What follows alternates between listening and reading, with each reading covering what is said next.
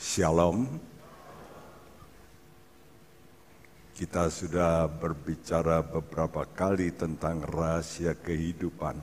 Ada hal-hal yang sukar dimengerti, bahkan oleh orang-orang saleh sekalipun.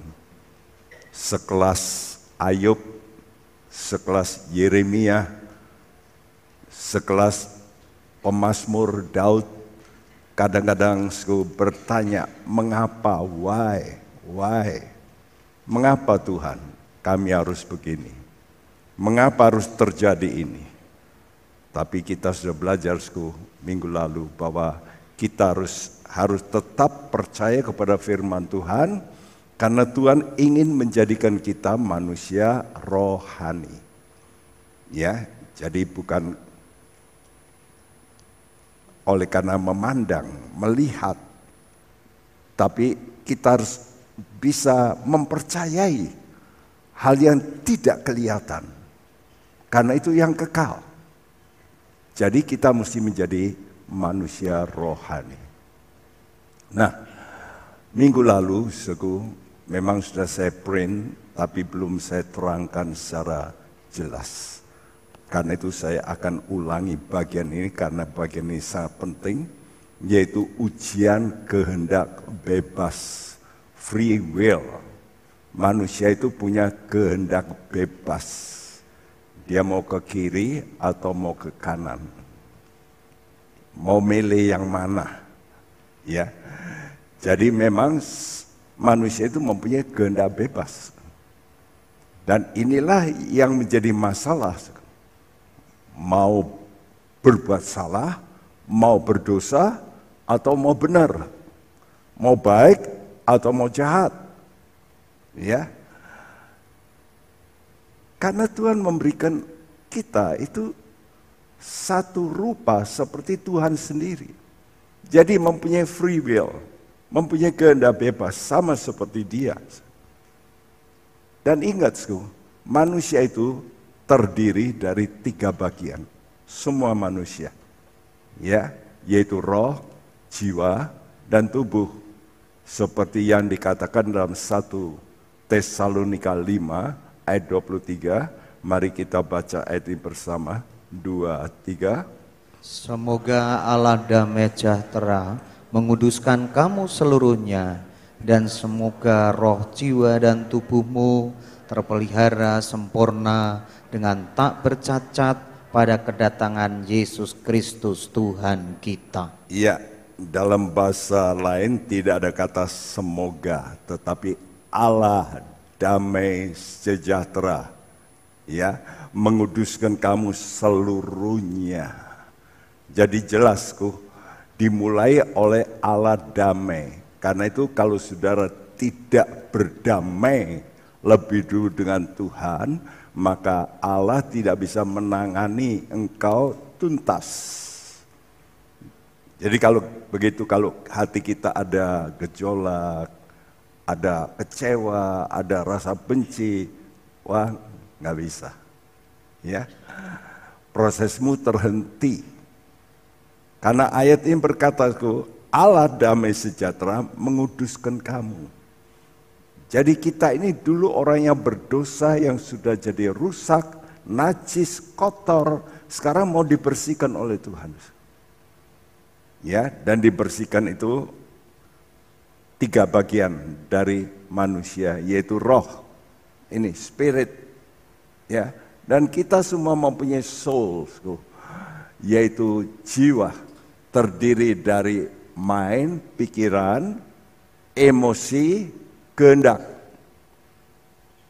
Tiap kita mempunyai yaitu namanya pikiran, emosi atau perasaan dan kehendak.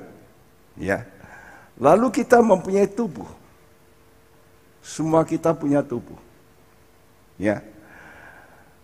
Nah, jadi manusia itu mempunyai tubuh yang oleh karena berdosa lalu jadi sifatnya itu menuju kepada hal-hal lahiriah karena jatuh ke dalam dosa.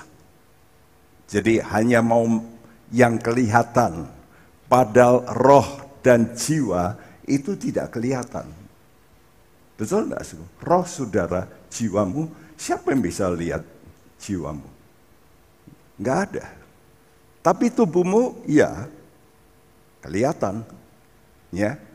Dan sering kali manusia itu lebih mementingkan hampir semua lebih mementingkan yang namanya tubuhnya daripada rohnya daripada yang di dalam spirit ini. Ya, kalau bicara spirit itu misalnya saudara takut, itu spirit. Saudara nggak lihat, tapi engkau ngalami takut, ya, senang, atau spirit marah. Nah, itu di dalam, ya. Hampir semua manusia itu memperhatikan tubuhnya lebih daripada rohnya. Kenapa bisa begini? Oleh karena manusia ini jatuh ke dalam dosa. Ini awalnya. Awalnya karena Hawa itu melihat ini kok bagus. Padahal Tuhan berkata semua buah yang aku cipta boleh kamu makan. Cuma satu saja yang nggak boleh. Cuma satu saja. Ya ini, buah ini buah pohon pengetahuan baik dan jahat. Tetapi justru ini yang diingini oleh Hawa, ya. Dan dia makan, lalu dia juga berikan pada suaminya. Sehingga mereka makan bersama. Saudaraku, sehingga saat itu maka putuslah hubungan dengan Allah yang adalah roh. Allah itu roh, tidak dapat kita lihat dengan mata kita. Karena itu nanti kalau kita sudah mati, baru kita nanti bisa melihat Tuhan. Ya, sekarang nggak bisa. Karena kita sudah terputus hubungan kita dengan sumber kehidupan. Sehingga kita mati rohani kita. Nah untuk ini kita baca Efesus 2 ayat 1 sampai 3 Tolong buka Alkitabmu. Efesus pasal 2 ayat 1 sampai 3. Tolong bacakan. Kamu dahulu sudah mati karena pelanggaran-pelanggaran dan dosa-dosamu. Kamu hidup di dalamnya karena kamu mengikuti jalan dunia ini, karena kamu mentaati penguasa kerajaan angkasa, yaitu roh yang sekarang sedang bekerja di antara orang-orang durhaka Sebenarnya dahulu kami semua juga terhitung di antara mereka ketika kami hidup di dalam hawa nafsu daging dan menuruti kehendak daging dan pikiran kami yang jahat. Pada dasarnya kami adalah orang-orang yang harus dimurkai sama seperti mereka yang lain. Iya, ayat 1 berkata kamu dahulu sudah mati. Nah, kalau kita baca ini, kapan saya mati ya saya hidup dong. Ya, ini artinya kalau kita sekarang menjadi orang Kristen, roh kita hidup. Tapi dulu sebelum kita bertobat, roh kita itu mati. Mati itu artinya putus, berpisah. Kalau dikatakan mati itu berpisah. Ya, tapi kalau saudara mati jasmani, itu hanya tubuhmu yang berpisah dari jiwa dan roh. Tapi kalau sudah mati rohani, itu rohmu yang berpisah dari roh Allah. Ya. Jadi saudaraku, kita mesti tahu ini. Ya, tadi katakan, kenapa kita mati? Karena pelanggaran. Kenapa kita melanggar?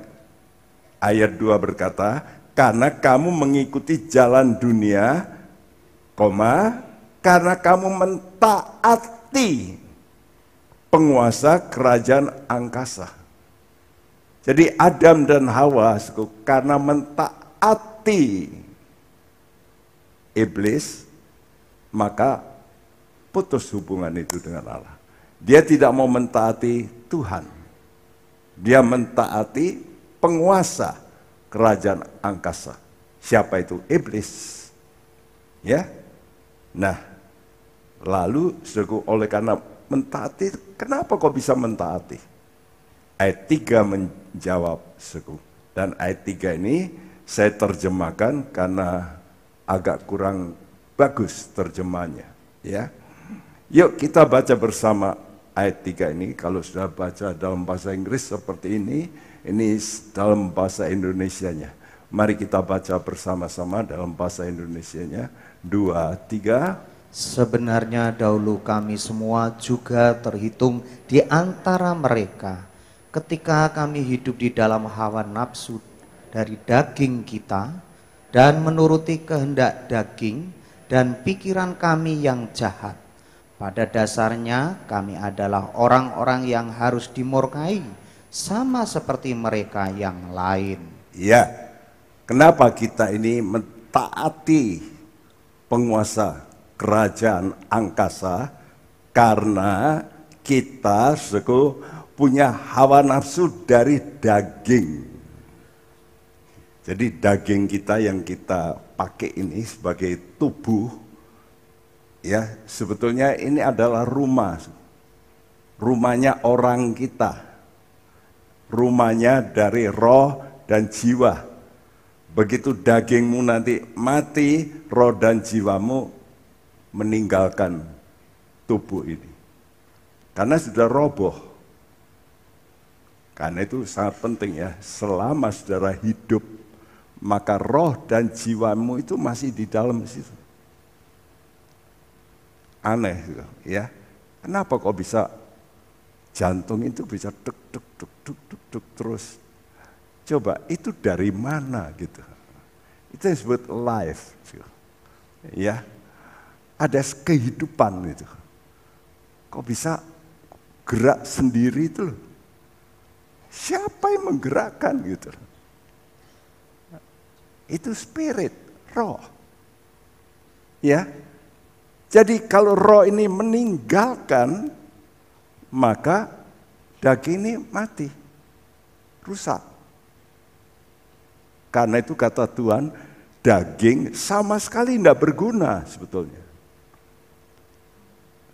Yang penting itu rohmu itu loh.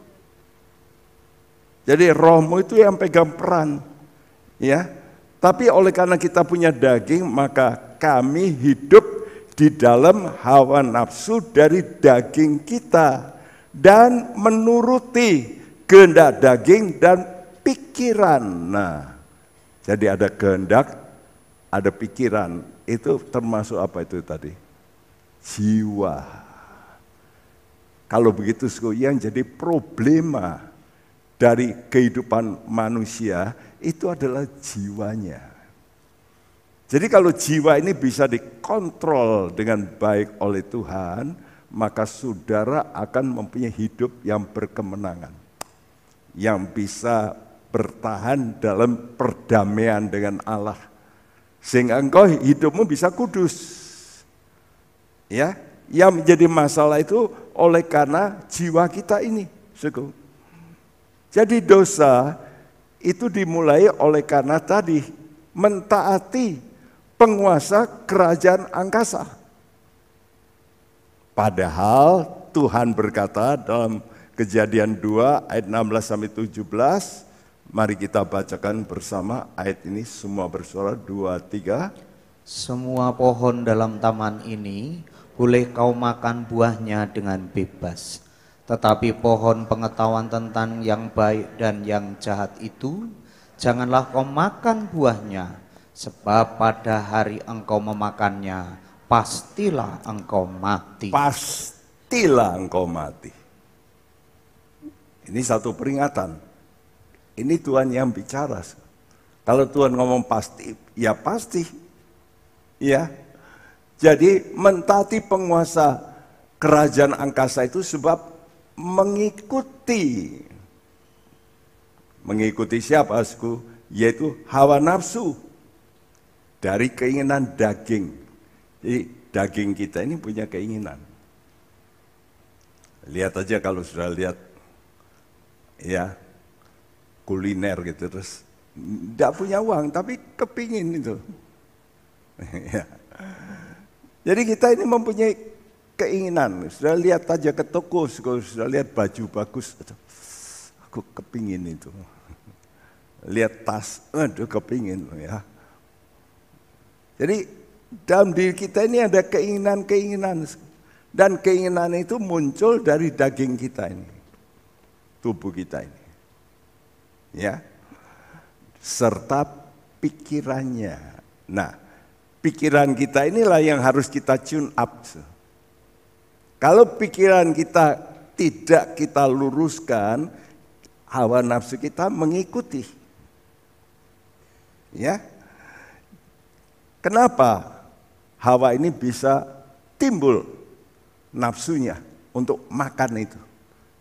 Karena pikirannya mulai di brainwash, dicuci otak. Iblis berkata, sekali kali kamu nggak mati.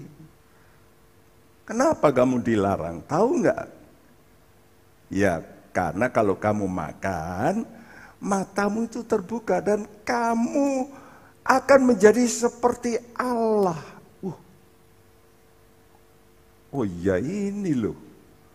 Ini makanya Tuhan itu kok jahat begitu. Kita nggak boleh. Cuma dia saja. Nah, saudaraku, jadi pikiran ini diselewengkan. Karena itu pikiran ini main kita ini memegang paling penting dari kehidupan jiwa kita. Ya, karena itu kita mesti hati-hati dengan pikiran kita. Jangan saudara salah mikir. Dan kenapa pikiran itu bisa mengalami perubahan? Karena mendengar. Tadinya tidak mau beli, tapi makanya dunia usaha itu pakai apa sih? Sales girls, ya toh. Loh gini kan. Iya iya iya iya, ya terus beli. Padahal tadinya nggak mau beli, Benar? Tapi kalau kalian mendengar, apalagi sudah sudah punya penyakit, terus datang orang-orang yang ini loh, ini, ini, ini. Wah, saudara pasti tertarik. Walaupun itu barang salah sekalipun. Ya. Nah, saat mendengar suara si ular, iblis, itulah saat kehendak bebas kita diuji. Sebetulnya saudara bisa menolak atau menerima. Tergantung Anda bukan? Ya, iblis tidak bisa berkuasa atasmu kalau engkau menolak. Nggak bisa. Tuhan aja tidak bisa kok. Apalagi iblis. Karena itu banyak orang yang menolak Tuhan Yesus. Kenapa? Ya dia punya kehendak bebas untuk menolak. Walaupun melihat mujizat. Firaun itu loh, melihat mujizat yang besar-besar, tetap menolak. Jadi jangan sudah pikir mujizat membuat orang pasti percaya. Belum tentu. Yang penting bagaimana menghormati Tuhan. Bahwa dia itu yang pegang kendali. Dia yang pegang hidup Nah kalau saudara sudah berhadapan dengan hidup, kita kan semua takut mati. Toh? Tapi mati jasmani itu belum apa-apa kata Tuhan. Ingat loh, yang bisa membunuh jiwamu itu cuma aku kata Tuhan. Manusia tidak bisa membunuh jiwamu. Dia bisa membunuh tubuhmu. Tapi tidak bisa membunuh jiwamu. Ya, jadi kehendak bebas kita ini sangat dipengaruhi oleh hawa nafsu dan keinginan atau kehendak daging serta pikirannya. Dan ingat, semua daging itu sifatnya fana. Artinya tidak bisa tahan lama. Ya, kita-kita semua kan mesti melepas ini daging kita. Satu kali pasti rusak. Saudara mau percaya atau tidak akan terjadi, betul? Karena itu firman Tuhan. Tapi jiwamu, pikiranmu, perasaanmu, kehendakmu itu sifatnya kekal. Buktinya dua minggu lalu hari Minggu kita mendengar khotbah tentang orang kaya yang di alam maut. Betul? Pikirannya masih jalan. Dia masih ingat tuh, itu Lazarus itu yang suka datang ke rumahku. Ya, tolong dia nyebut namanya juga disebut. Tolong Abraham, Lazarus itu loh, celupkan jarinya di air supaya diteteskan ke saya. Jadi dia betul-betul bisa berpikiran, biar perasaan panas dan punya kehendak untuk minum. Jadi jiwa kita itu kekal sifatnya. Nah karena itu saudara mesti memperhatikan yang mana. Tubuh yang sebentar lewat atau jiwamu dan rohmu. Ya. Karena itu kalau saudara ingin tidak terpengaruh dengan keinginan dagingmu. Ya, ini dalam diri kita ini ada impuls, ada denyutan, dorongan daging. Ya, sewaktu-waktu bisa muncul. Walaupun saudara rohani, ingat ya. Jadi jangan sudah berkata, oh saya sudah menjadi orang Kristen lama rohani. Eh, rohani tapi belum mati toh. Selama saudara masih punya daging, saudara punya keinginan daging. Ya, karena itu alihkan pikiranmu, ini yang penting. Jadi saudara mesti pegang yang menentukan arah dagingmu ini. Hawa nafsumu. Apa? Pikiranmu. Jadi alihkan pikiranmu tidak tertuju hal-hal lahiriah. Karena itu jangan suka baca novel-novel.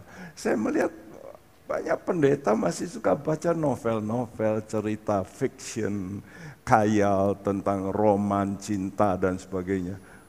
Ah, ngapain gitu loh. Ya, itu kan bisa menimbulkan nanti teringat-ingat ya. Nah, karena itu apa yang Tuhan minta? Kolose 3 ayat 1 dan 2 sama-sama kita bacakan bersuara dua, tiga. Karena itu, kalau kamu dibangkitkan bersama dengan Kristus, carilah perkara yang di atas, di mana Kristus ada, duduk di sebelah kanan Allah.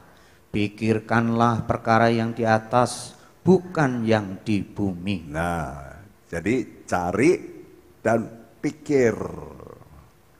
Kamu ini mesti pakai pikiranmu untuk terus bisa ke atas. Ya, ini penting. Ini yang menentukan lalu jalan hidupmu nanti. Dari mana? Dari pikiranmu. Karena itu, saudaraku, saya memberi pertanyaan. Tubuh saudara mengikuti siapa? Mengikuti jiwamu atau mengikuti rohmu yang sudah dihidupkan oleh Tuhan? Setiap orang Kristen rohnya itu sudah bangkit. Bisa berhubungan dengan Tuhan.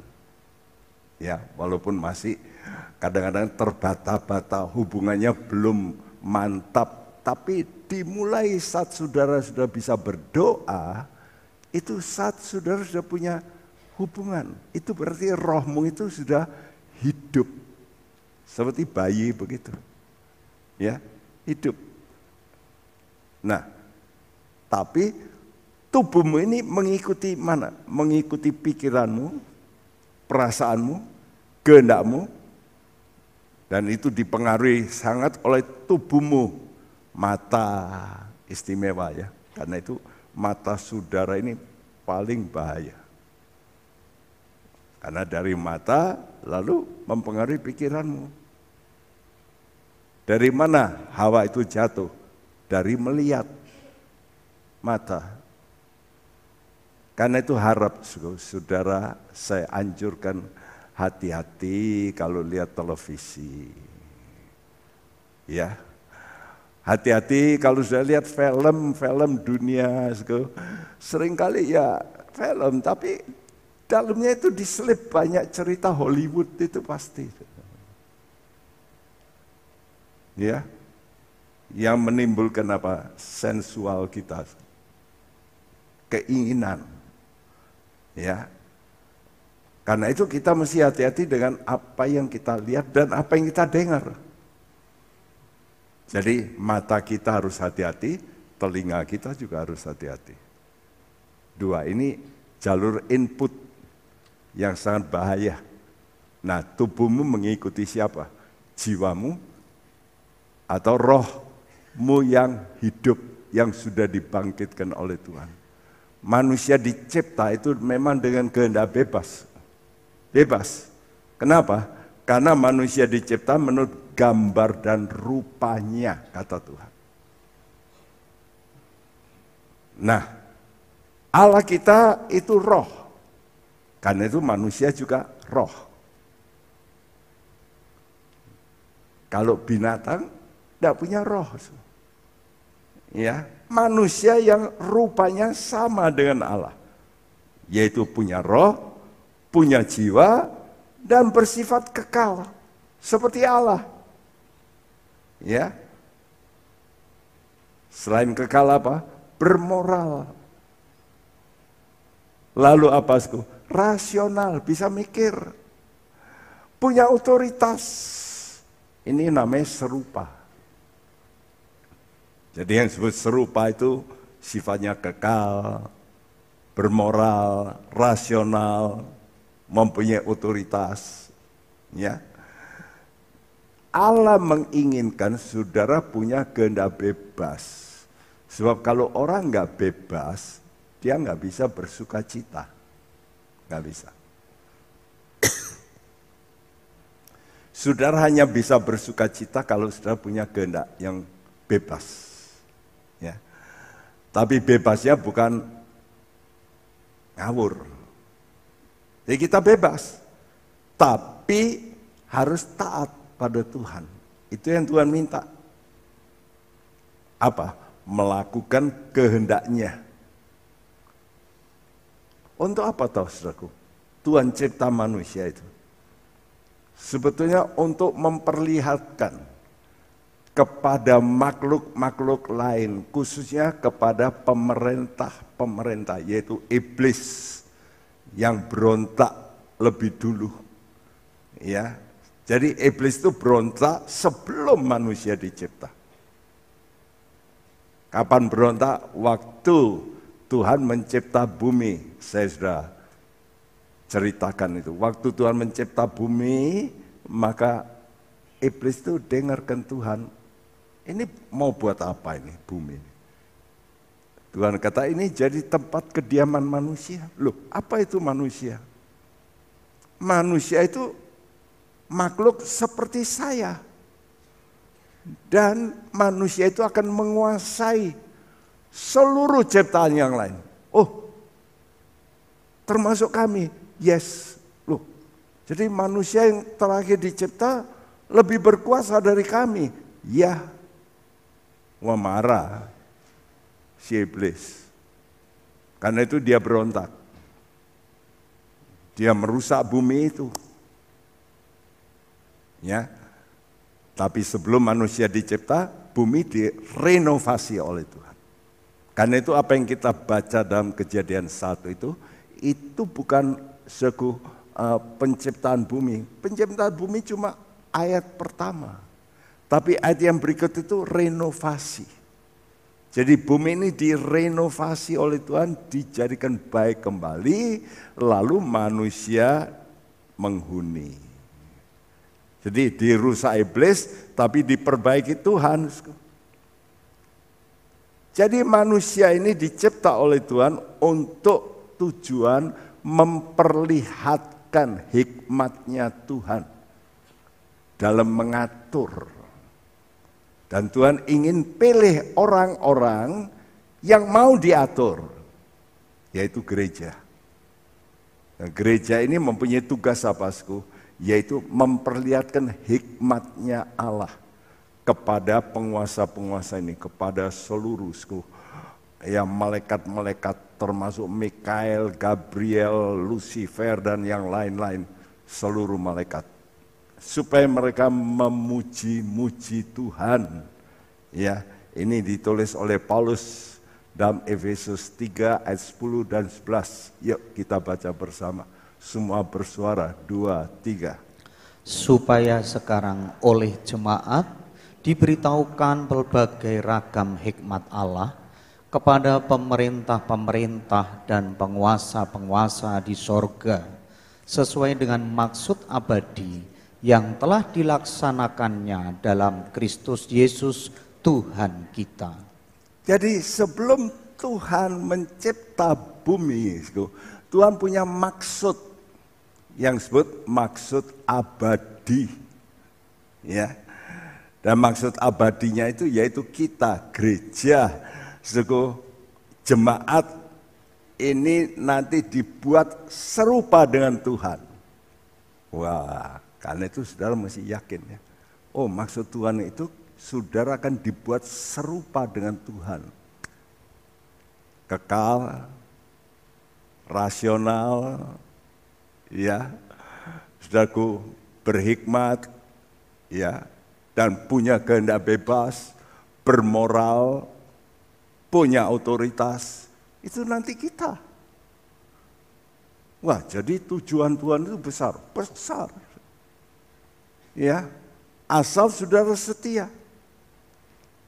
Jadi kita ini mempunyai tugas yaitu oleh kita diberitahukan pelbagai ragam hikmat Allah kepada siapa? Pada pemerintah-pemerintah tadi. Yaitu malaikat-malaikat tadi yang diciptakan Tuhan bermiliar-miliar banyaknya. Ya. Namun apa kenyataan maksud Tuhan yang baik ini yang tidak dimengerti oleh anak-anak Tuhan. Nah itulah sebabnya saya harus membuat pengertian ini. Ngerti itu? Banyak orang ke gereja tapi tidak ngerti maksud Tuhan. Oh selamat gitu aja. Tapi apa toh? Maksud Tuhan itu saudara dicipta nanti serupa dengan Tuhan. Punya posisi nanti bersama memerintah bersama Tuhan. Wih, tinggi. Dan saudara punya kehendak bebas. Nah, kehendak bebas inilah yang berbahaya. Ya. Kenyataannya manusia mengikuti nafsu insaninya. Bukan menurut kehendak Allah. Dan itu diakui oleh Paulus. Rasul. Ya, Walaupun dia sudah lahir baru. Ingat tuh ya. Dia ngerti. Dan, di, dan dirinya ini masih terjadi namanya konflik. Konflik kepentingan, ngerti? Kepentingan daging sama kepentingan roh.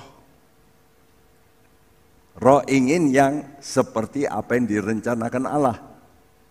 Tapi daging menolak. Waduh repot, susah, Coba kita baca Roma 7 ayat 15 sampai 17. Ini pengakuan yang paling jujur ya dari seorang rasul yang hebat, yang besar, tapi dia masih mengakui kelemahan dirinya. Ini yang harus ada pada kita. Kalau Rasul Paulus saja masih mengakui, masa saudara tidak mau mengakui? Ya, tolong dibacakan, coba diperhatikan, saudara, nanti dibacakan ayat 15 sampai 24. Bacakan. Sebab sebab apa yang aku perbuat, aku tidak tahu, karena bukan apa yang aku kehendaki yang aku perbuat, tetapi apa yang aku benci, itulah yang aku perbuat. Jadi, jika aku berbuat apa yang tidak aku kehendaki, aku menyetujui bahwa hukum Taurat itu baik. Kalau demikian bukan aku lagi yang memperbuatnya, tetapi dosa yang ada di dalam aku. Sebab aku tahu bahwa di dalam aku, yaitu di dalam aku sebagai manusia, tidak ada sesuatu yang baik. Sebab kehendak memang ada di dalam aku, tetapi bukan hal berbuat apa yang baik. Sebab bukan apa yang aku kehendaki, yaitu yang baik, yang aku perbuat, melainkan apa yang tidak aku kehendaki, yaitu yang jahat yang aku perbuat. Jadi jika aku berbuat apa yang tidak aku kehendaki, maka bukan lagi aku yang memperbuatnya, tetapi dosa yang diam di dalam aku. Demikianlah aku dapati hukum ini jika aku menghendaki berbuat apa yang baik, yang jahat itu ada padaku. Sebab di dalam batinku aku sukakan hukum Allah, tetapi di dalam anggota-anggota tubuhku aku melihat hukum lain yang berjuang melawan hukum akal budiku dan membuat aku menjadi tawanan hukum dosa yang ada di dalam anggota-anggota tubuhku. Aku manusia celaka, siapa yang akan melepaskan aku dari tubuh maut ini? Iya, sudah lihat ini Paulus yang ngomong. Jadi waktu dia ngomong ini kalau sudah baca dalam bahasa Inggris ini dalam bentuk present tense. Jadi nulis saat itu. Dia sudah jadi rasul jadi ini bukan kehidupan yang dulu, bukan. Kehidupannya yang setelah bertobat. Ya.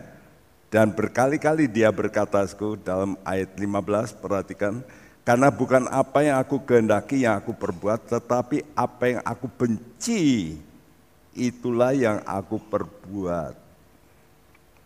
Diulangi ayat 18. B. Sebab kehendak memang ada di dalam aku, tetapi bukan hal berbuat apa yang baik.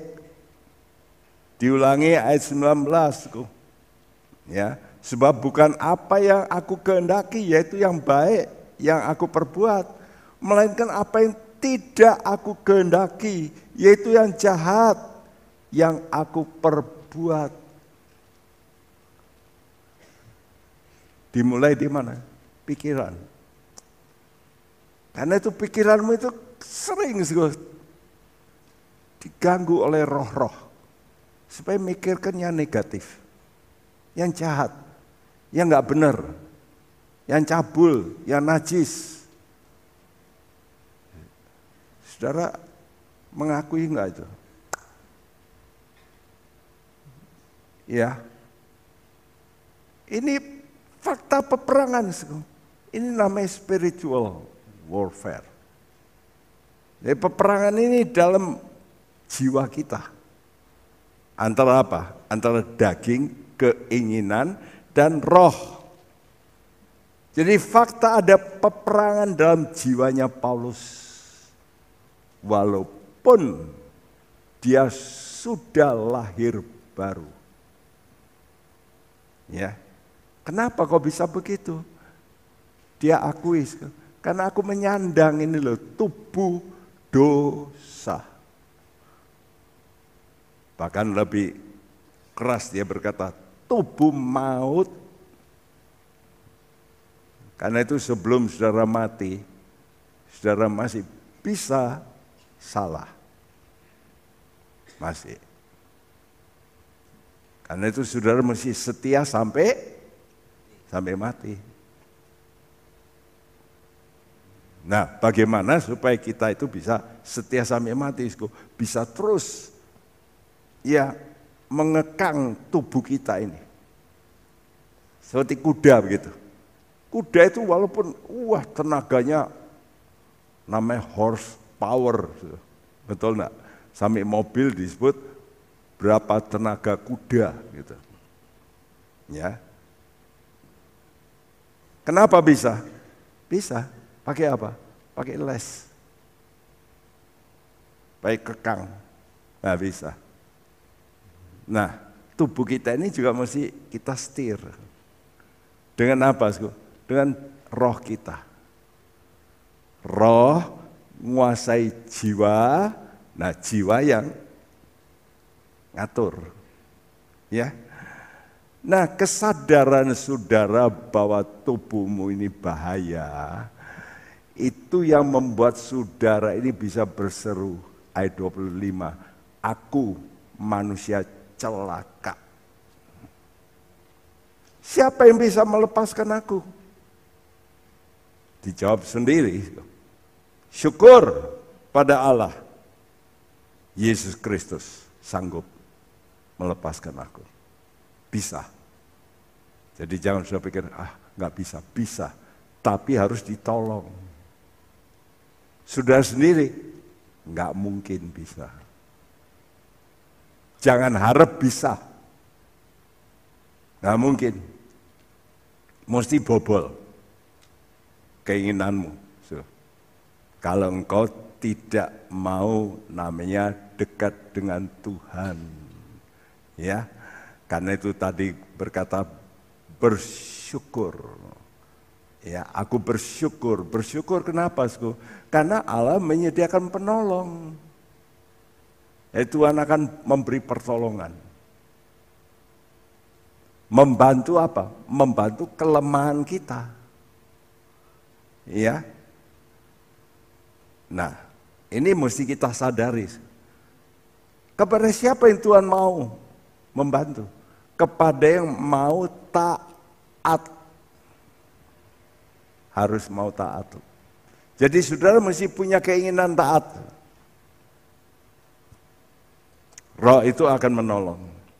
Kalau saudara tidak mau taat, Tuhan tidak mau kasih penolong ini. Ya. Karena itu mari coba kita perhatikan ayat ini Roma 6 ayat 19. Ini Paulus berkata bahwa saudara itu lemah dan dirinya lemah. Saya lemah, semua kita lemah. Ya, coba kita baca sama-sama Roma 6 ayat 19 2 3 Aku mengatakan hal ini secara manusia karena kelemahan kamu. Sebab sama seperti kamu telah menyerahkan anggota-anggota tubuhmu menjadi hamba kecemaran dan kedurhakaan yang membawa kamu kepada kedurhakaan, demikian hal kamu sekarang harus menyerahkan anggota-anggota tubuhmu menjadi hamba kebenaran yang membawa kamu kepada pengudusan. Nah, tubuhmu ini lemah, dagingmu lemah. Caranya bagaimana? Ya caranya kamu harus menyerahkan anggota-anggota tubuhmu menjadi hamba kebenaran. Karena itu saudara, pentingnya saudara itu mulai masuk dalam pelayanan. Ngerti? Kenapa banyak orang Kristen yang cuma jadi anggota biasa, tapi tubuhnya tidak digunakan untuk melayani. Melayani untuk yang benar. Misalnya tubuhmu engkau pakai untuk apa? Untuk berdoa. Supaya Tuhan kirim roh kudus. Tubuhmu dipakai untuk pergi besuk visitasi. Memberitakan Injil, mendoakan orang sakit, yang benar gitu loh. Jadi tubuhmu ini harus dipakai untuk yang benar. Ya. Nah, apakah Anda ini mau mengakui lebih dulu? Dagingmu lemah, dirimu lemah. Kalau engkau mengakui, berarti engkau butuh pertolongan. Karena engkau mengakui, saya lemah. Saya butuh pertolongan. Dengan apa? Datang kepada Yesus dan rendahkan diri. Orang minta tolong sombong. Wah ya, si mau nolong ya enggak senang. Betul nggak? Jadi kalau kita mau nolong, kita masih merendahkan diri datang. Karena itu pentingnya kita berdoa. Dan Tuhan berkata, ini loh, kalau kamu berdoa jangan lupa, lepaskan kami dari yang jahat. Apa yang Tuhan ajarkan doa itu sebetulnya dalam basis setiap hari karena di situ ada kata berikanlah kami makanan kami setiap hari. Jadi saudara juga berdoa untuk makanan rohanimu setiap hari. Termasuk juga lepaskanlah kami dari yang jahat setiap hari. Nah ini kita lupa sering kali. Betul enggak? Banyak orang berdoa, Tuhan berkati saya, Tuhan tolong ini makanan Tuhan sucikan supaya saya sehat. Tapi jarang sudah berkata Tuhan hari ini lindungi saya, lepaskan saya dari yang jahat. Dari pikiranku yang salah, yang bisa nyeleweng. Tolong saya. Ini juga kita harus kita ucapkan. Ya, Sebab Tuhan itu akan menolong Roma 6 ayat 26 nanti sudah baca di rumah ayat 26 27-nya ya. Roh itu menolong kelemahan kita. Dengan apa? Dengan doa. Jelas itu. Jadi bagaimana caranya Tuhan menolong saudara? Ya mesti sudah berdoa. Karena itu saya heran kalau banyak anak Tuhan tidak suka berdoa. Gimana bisa ditolong? Padahal Tuhan bicara, kalau kamu mau ditolong, maka aku beri penolong, yaitu roh kudus, yang akan mendoakan kamu. Ya, jadi kita ini mesti sama-sama, yuk kita baca lebih baik Roma 6 eh, Roma 8 ayat 26 27 tapi terus 28 juga karena ini yang gandeng ya. Mari bacakan. Demikian juga roh membantu kita dalam kelemahan kita sebab kita tidak tahu bagaimana sebenarnya harus berdoa.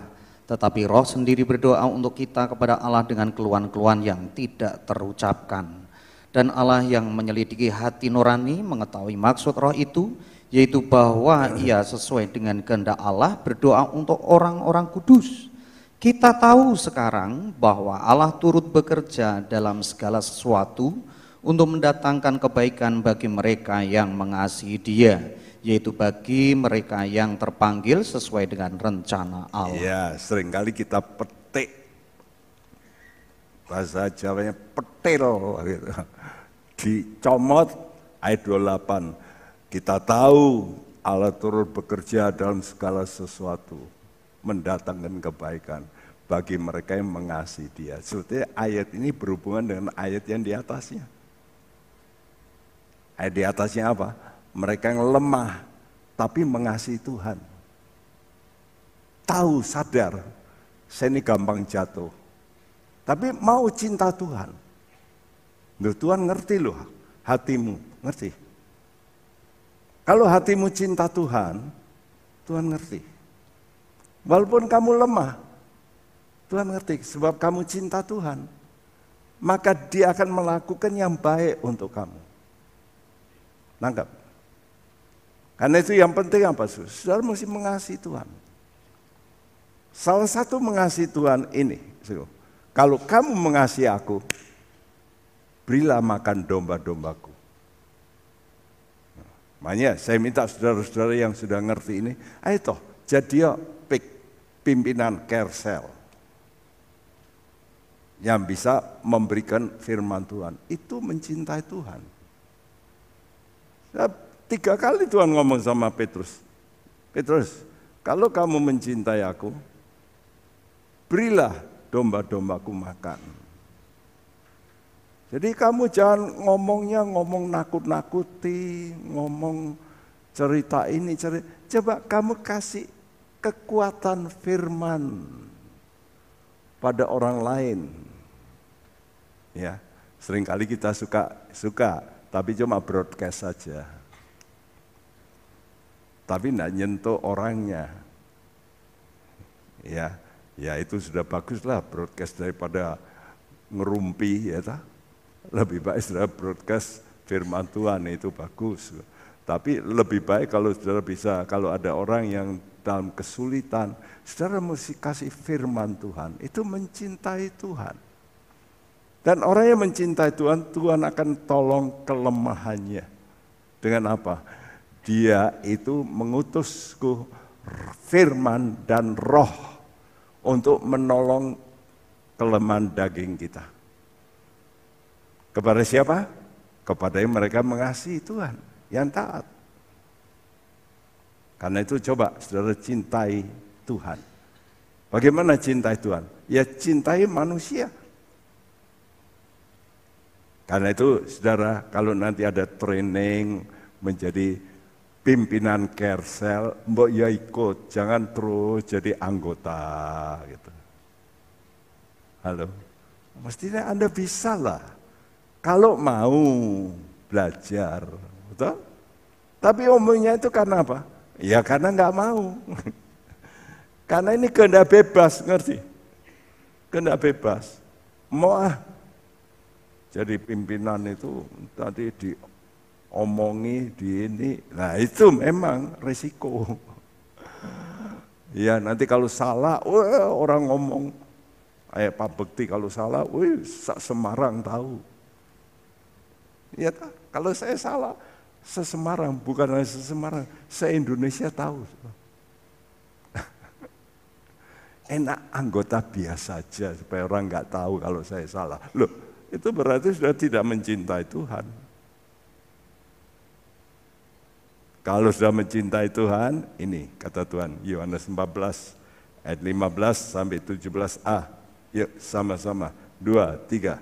Jikalau kamu mengasihi aku, kamu akan menuruti segala perintahku. Aku akan meminta kepada Bapa dan ia akan memberikan kepadamu seorang penolong yang lain supaya ia menyertai kamu selama-lamanya, yaitu roh kebenaran. Nah, kalau kamu mencintai aku, taatilah. Dan kalau kamu mau taat, aku kasih penolong. Jelas ya? Jadi sudah berkata nggak bisa, oh nggak bisa Tuhan saya nggak bisa. Bisa, karena dikasih penolong kok. Buktinya Petrus ini Petrusnya lemah enggak? Wah lemah. Dosanya besar enggak? Sangat besar. Kenapa, Sko? Karena menyangkal Yesus. Menyangkal. Tapi hatinya cinta pada Tuhan. Tuhan ngerti karena itu waktu dia ketemui Petrus kembali dia tanya Petrus apakah kamu mengasihi aku? Do you love me? Simon.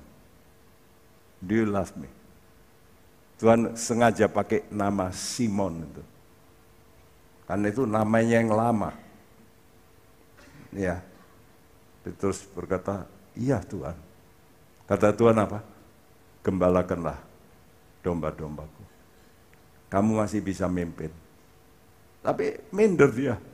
Aku sudah gimana ya? Aku ini sudah mengkhianati Tuhan. Tuhan tanya lagi sampai tiga kali, makanya dia nangis. Tapi dia bertobat saat roh kudus menegur dia. Waktu Yesus menoleh melihat dia, dia nangis. Wah aku nggak layak. Baru dia sadar, dulu sombong. Aku bisa, aku bisa. Tapi nggak sadar dirinya lemah. Tapi setelah dia sadar, dia butuh penolong. Ya, karena itu dia menerima baptisan Roh Kudus. Kisah Rasul 5 ayat 32, ini Petrus waktu dipenjarakan, maka malaikat datang, ini yang jaga tidur bisa keluar, ya ngalami. Tapi setelah itu dihadapkan kepada pengadilan. Ya toh? Kalau kita baca. Kisah Rasul 5 ayat 32 ya sama-sama kita baca 2 3. Tetapi Petrus dan rasul-rasul itu menjawab katanya, kita harus lebih taat kepada Allah daripada kepada manusia. Dan kami adalah saksi dari segala sesuatu itu, kami dan roh kudus yang dikaruniakan Allah, semua orang yang mentaati dia. Ya, kepada siapa? Tuhan memberikan karunia Roh Kudus kepada orang yang mau mentaati. Ya, karena itu saudara, saya ingin supaya saudara semua mulai belajar mentaati. Misalnya saudara mulai sego beritakan kebenaran pada orang lain, itu mentaati. Ya, coba lakukan itu, walaupun saudara ini nggak bisa. Apalagi saya dulu gagap, gimana bisa gitu. ngomong aja per telepon aja udah terbata-bata. Ini mau bersaksi gimana? Dulu saya masukin rumah sakit itu di Jakarta, saya sendiri masukin aja. Kamar-kamar ke rumah sakit Cikini, ke mana saya masukin. Ya, saudara, padahal saya keder ya. Belum bisa ngomong dengan baik. Jadi sekarang tergantung kita. Tubuh kita ini kita mau apakan? Mau menuruti roh kita atau mengikuti pikiran kita.